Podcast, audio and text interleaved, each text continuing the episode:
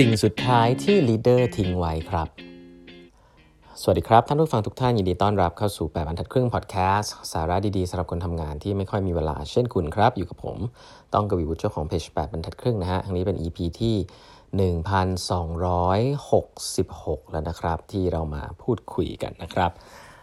วันนี้นะฮะก็เป็นตอนสุดท้ายนะครับของหนังสือเกี่ยวกับ leadership นะฮะซึ่งนานๆก็จะมาเล่าทีหนึ่งแบบเต็มๆนะ Laws of Leadership ของ John Maxwell นะฮะก็ขอบคุณทาง Asia Books นะครับที่ส่งหนังสือมาให้นะครับหนังสือดีทีเดียวนะวันนี้เนี่ยตอนสุดท้ายเนี่ยผมจับประเด็นได้เรื่อง2เรื่องนะครับจากหนังสือเล่มนี้ซึ่งผมว่าก็เป็น good framework นะครับ good อะไรนะวิธีคิดละกันนะครับที่สามารถเอาไปปรับใช้ได้เนาะคือเขาพูดเรื่องแรกก่อนนะเขาพูดเรื่อง timing นะครับ timing หลายๆครั้งเราดิ้งเพราะ timing เนี่ยมันเป็นอะไรที่แบบหลอนๆนิดนึงเพราะว่าทำอะไรผิดเวลาเนี่ยบางทีก็แม้ว่าจะทำดีแค่ไหนแต่มันผิดเวลาเนี่ยก็ไม่มีประโยชน์นะใช้คำนี้ก่อนเนาะหลายๆท่านเคยได้ยินคำแบบนี้แต่ว่าเราจะรู้ได้ไงว่าเวลามันถูกต้องหรือว่าผิดอะไรเงี้ยผมว่าเรื่องนี้สอนยากนะแต่ว่าอันนี้จะเอามาเล่าให้ฟังนะครับว่าในมุมมองของ leadership เนี่ยก็มีเช่นเดียวกันนะในฐานะคนที่ต้องตัดสินใจอะไรเนี่ยเขาบอกอย่างนี้ฮะเขาบอกว่า timing ในเรื่องของ leadership ก็ยังเป็นส่วนสำคัญนะครับในทุกๆคนเนี่ยทุกๆคนในอาชีพของเราเนี่ยมันมีเรื่องของ timing เสมอนะครับว่าเราทำอะไรดีไม่ดีนั่นก็เรื่องหนึ่งแต่ถูกที่ถูกเวลาหรือเปล่านั่นก็เรื่องหนึ่งอย่างที่เรียนไปแล้วนะครับคล้ายๆกับเรื่องของโชคชะตาเช่นเดียวกันนะครับหลายๆคนบอกว่าโชคดีมีหนังสือมากมายนะครับก็เขาจะบอกว่าความโชคดีคือ opportunity cross readiness นะครับก็คือเมื่อมีโอกาสเข้ามาอย่างเดียวอันนั้นไม่เรียกโชคดีนะอันนั้นเรียกโชคเฉยๆแต่จะดีไม่ดีเนี่ยก็คือคุณคว้าไว้ได้ไหมซึ่งการเตรียมพร้อมตัวเองก็เป็นความสำคัญนะครับเวลาเราพูดเรื่องของ timing นะครับที่ในคอนเซปต์ของ leadership เนี่ยเขาบอกว่า wrong action at the wrong time leads to disaster นะครับอันนี้น่าจะพอเข้าใจได้คือตัดสินใจก็ไม่ดีแล้วก็ผิดเวลาอีกนะครับทำตอนนี้ก็ไม่ดีอีกก็อันนั้นแน่นอนไปสู่เรื่องที่แย่นะครับอันถัดไปคือ the right action at the wrong timing นะฮะ brings resistance ครับอันนี้ผมคิดว่าเรื่องของ leadership มีความสำคัญมากนะครับเพราะว่าหลายๆครั้งเนี่ยเราก็รู้ว่าเราอยากจะทำอะไรใหม่ๆนะครับเราอยากจะสร้างการเปลี่ยนแปลงใหม่ๆนะครับแต่ว่าองค์กรยังไม่พร้อมนะผมเจอเรื่องนี้บ่อยมากเลยก็คือการที่ผู้บริหารเนี่ยไปเรียนนู่นนี่นั่นมาเต็มหมดเลยนะครับแล้วก็รู้ว่าสิ่งนี้ต้องทำนะต้องทำแบบนี้นะครับพอไปเรียนมีตรงนั้นตรงนี้ทำมาแล้วก็เอามา implement เลยนะครับเป็นเวลาที่ผิดเวลาที่ถูกต้องสำหรับองค์กรอื่นที่เขาทำนะแต่สำหรับเรามันยังผิดเพราะว่าคนยังไม่พร้อมนะแล้วคนยังไม่พร้อมคืออะไรเขาอาจจะยังไม่รับรู้เรื่องนั้นเลยนะครับอาจจะยังไม่เข้าใจ why เอางี้แล้วกันยังอาจจะยังไม่เข้าใจว่าทำไมต้องทำนะอาจจะเป็นเพราะอุตสาหกรรมในอินดัสทรีนั้นยังไม่มีความจำเป็นที่ต้องทำก็ได้นะสิ่งเหล่านี้เนี่ยมันคือการ assess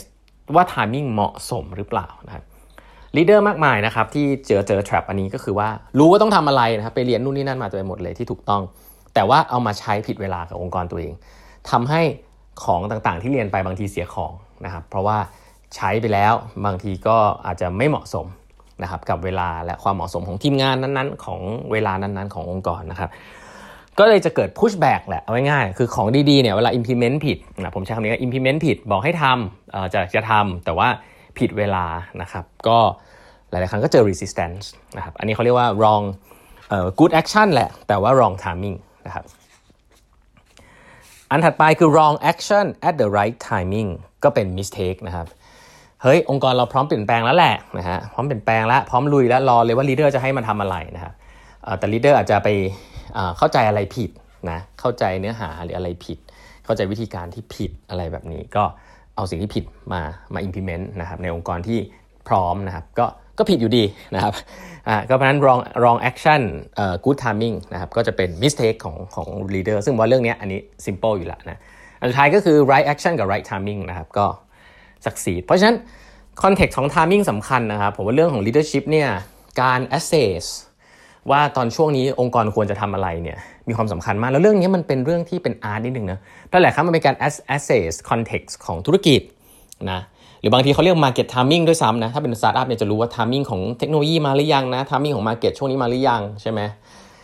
แล้วก็เป็นการ assess emotion นะ atmosphere ของคนว่าคนตอนนี้อยู่ในโหมดที่แบบอยากลุยไปข้างหน้าหรือเป็นโหมดที่ค่อนข้างกลัวสิ่งเหล่านี้แหละครับเป็นสิ่งที่ผมคิดว่าคนที่เป็น leader เนี่ยจะต้องเซนส์เรื่องเหล่านี้ได้เนาะผมว่าหนังสือเล่มนี้เนี่ยพูดเรื่องนี้อยู่พอสมควรนะครับว่ามันไม่ได้เป็น how to ซะทั้งหมด มันคือการใช้ gut feeling นะครับและ gut feeling เนี่ยมันก็ develop มาจากประสบการณ์นะ develop มาจากการที่เรามี empathy นะครับผมแชร์เรื่องนี้เพราะว่าหลายๆคนจะชอบถามว่าแล้วฉันจะรู้เรื่องพวกนี้ได้ยังไงเรื่อง timing เรื่อง emotion คนอะไรเงี้ยมันทำยังไงหรอนะครับผมก็ต้องบอกว่าสำหรับคนบางคนมันไม่มีทางทำได้ทั้งชีวิตเพราะว่าเขาจะเน้นเรื่อง solution ตลอดนะครับเขาจะเน้นเรื่อง logic นะครับแต่ว่าการ assess context นะครับหลายๆครั้งเนี่ยมันไม่ได้จ้าง consult มา assess เป็นข้อๆมันมี feeling นะครับมันมีสิ่งที่คนคิดแต่ไม่ได้พูดนะครับมันมีอย่างคุณเข้าไปใน meeting แล้วคุณ assess ได้ว่าบรรยากาศของ meeting นี้มันเป็นอย่างไรเนี่ยอธิบายไม่ถูกนะแต่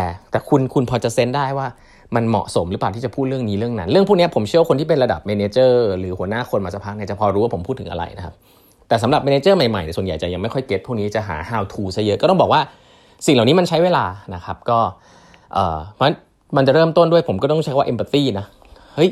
พยายามที่จะเข้าใจนะครับเรื่อง emotion เรื่องอะไรเหล่านี้เพราะฉะนั้นเรื่อง timing สำคัญนะครับแล้วก็เรื่องสุดท้ายที่ผมคิดว่าไม่เซอร์ไพรส์นะแต่ก็ต้องแตะไว้ก็คือว่าคุณสิ่งที่สำคัญที่สุดของลีดเดอร์ก็คือการสร้างลีดเดอร์นะครับทีมที่ดีที่คุณสร้างไว้ถ้าไม่มีคุณแล้วพังทลายไปเลยนั่นคือทีมที่ไม่ดีคุณก็อาจจะต้องพูดเป็นลีดเดอร์ที่ไม่ดีก็ได้เนาะเป็นฮีโร่ไปหน่อยคุณต้องสร้างพื้นฐานแล้วก็สร้างซักเซสชั่นที่เป็นลีดเดอร์ขึ้นมาแทนคุณได้นะครับอันนั้นเพราะสิ่งสุดท้ายที่ลีดเดอร์ควรจะฝากไว้ให้กับทีมก็คือซักเซสชั่นนะครับคือทีมงานนะครับแล้วก็ลีดเดอร์ที่ดีนะครับทีนี้เขาบอกว่าการ develop leadership legacy เนี่ยมีเฟรมเวิร์คที่น่าสนใจอันนี้นะฮะเขาบอกว่าข้อ 1 คุณต้อง know the legacy you want to leave นะก็คือคุณต้องรู้ว่าคุณอยากจะทิ้งอะไรไว้ให้กับทีมนี้เนาะ culture แบบไหนอย่างไรนะนี่คือการดีไซน์ตั้งแต่แรกนะเป็นการสร้าง culture ที่แข็งแรงเอาไว้ให้ทีมงาน know the legacy you want to leave นะฮะอันถัดไป leave the legacy you want to leave เท่ดีนะเขาบอกว่าเมื่อคุณรู้แล้วก็ทำให้ได้นะนี่เริ่มต้นจากอย่างนี้เลยซึ่งเล่มนี้เราพูดถึงเยอะมากแล้วนะครับคนเราเนี่ย observe leader นี่คือเรียนรู้ได้มากกว่าไปเรียน leadership นะเขา observe สิ่งที่ leader กระทำนะเมื่อ leader กระทำ culture ก็จะเกิดเพราะทุกคนก็จะกระทำตามสิ่งนั้นนะครับแต่ได้แค่พูดแล้วไม่ทำสิ่งนั้นก็จะไม่เกิดนะครับสิ่งที่คุณอยากจะสร้างก็จะไม่เกิดเพราะฉะนั้นข้อ 1 ก็คือรู้ว่าคุณอยากจะสร้าง culture แบบไหนอยากจะสร้าง legacy แบบไหนข้อ 2 ก็คืออยู่กับสิ่งนั้นนะครับทำสิ่งนั้นให้เกิดขึ้นให้ได้ด้วยตัวคุณเองข้อ 3 ก็แน่นอนครับต้องเลือกคนนะครับ choose who will carry on your legacy ต้องเลือก leader นะครับอันนี้เป็นกระบวนการที่สำคัญมากเนาะผมคงไม่ลงรายละเอียดนะครับแต่ก็เลือกคนที่คิดว่า leave the culture นี้ได้แล้วก็เป็นตัวแทนของ leader ที่แบบ strong culture oriented สำหรับทีมนี้นะครับแล้วก็ hand over สิ่งเหล่านั้นนะกันเนาะคงไม่ลงรายละเอียดสิ่งหนึ่งซึ่งผมส่วนตัวนะครับอยากจะเสนอคือว่าผมมีส่วนตัวไม่ค่อยชอบว่า legacy เนาะ legacy มันเป็นเหมือนสิ่งที่ต้องเก็บรักษาเอาไว้อย่างดีแล้วก็ไม่เปลี่ยนนะครับผมคิดว่าเรื่องนี้เนี่ยคำนี้ผมใส่ไม่ได้ในเชิงภาษาอังกฤษเนี่ยเป็นมรดกหรือเป็นอะไรเงี้ยผมคิดว่ามันอาจจะเก่าไปนิดนึงผมว่าlegacy ไม่ต้องไปสนใจมันมากว่าต้อง keep อะไรขนาดนั้นเนาะสิ่งที่สำคัญคือเรา assess สถานการณ์ที่เปลี่ยนไปแล้วก็ be flexible กับสิ่งที่เกิดขึ้นในอนาคตนะครับแล้วเพราะฉะนั้น culture ที่มีความสำคัญอันนึงซึ่งผมก็เชื่อว่าในอนาคตจะยิ่งสำคัญมากขึ้นเรื่อยๆคือ culture ของ adaptability นะครับพร้อมที่จะเรียนรู้ของใหม่พร้อมที่จะเปลี่ยนแปลงนะครับเพราะฉะนั้นเรียกเขาว่า legacy เนี่ยมันอาจจะไม่ค่อยตรงกับ culture อันนี้เท่าไหร่นะครับแต่ว่าด้วยภาษาอังกฤษมันอาจจะมีเพราะฉะนั้นเราในฐานะ leader เนี่ยอย่าไปคาดหวังหรืออย่าไปเริ่มต้นคิดว่าฉันจะทิ้งอะไรไว้ให้ที่นี่1อย่างที่มันจะไม่เปลี่ยนแปลงนะคุณเลือกที่จะให้อะไรไว้ก็ได้แต่ถ้าเขาจะเปลี่ยนเนี่ยก็เรื่องของเขานะฮะมันเป็นองค์กรของเขาและมันเป็นสิ่งที่เขาต้องไปทำต่อไปสู้กันต่อคุณอาจจะต้องพักผ่อนละนะเกษียณอะไรอย่างนี้แล้วก็หรือไปทำอย่างอื่นก็อย่ายึดติดกับมันนะเพราะฉะนั้นคำว่า legacy ก็ใช้ได้แต่อยากให้เข้าใจ context ละกันนะวันนี้เวลาหมดแล้วนะครับฝากกด subscribe แปมทัดครึ่ง podcast ด้วยนะครับแล้วก็อย่าลืมแปมทัดครึ่ง YouTube channel นะครับอย่าลืมเข้าไป subscribe กันนะครับมีผู้สัมภาษณ์ผู้บริหาร80ท่านทีเดียวนะครับดูกันได้แบบฟรีๆเลยนะครับเอาไปให้รุ่นน้องที่ออฟฟิศดูกันแล้วก็มา debrief กันที่ออฟฟิศก็ได้นะครับโอเคแล้วพบกันใหม่พรุ่งนี้กับแปมทัดครึ่ง podcast นะครับสวัสดีครับ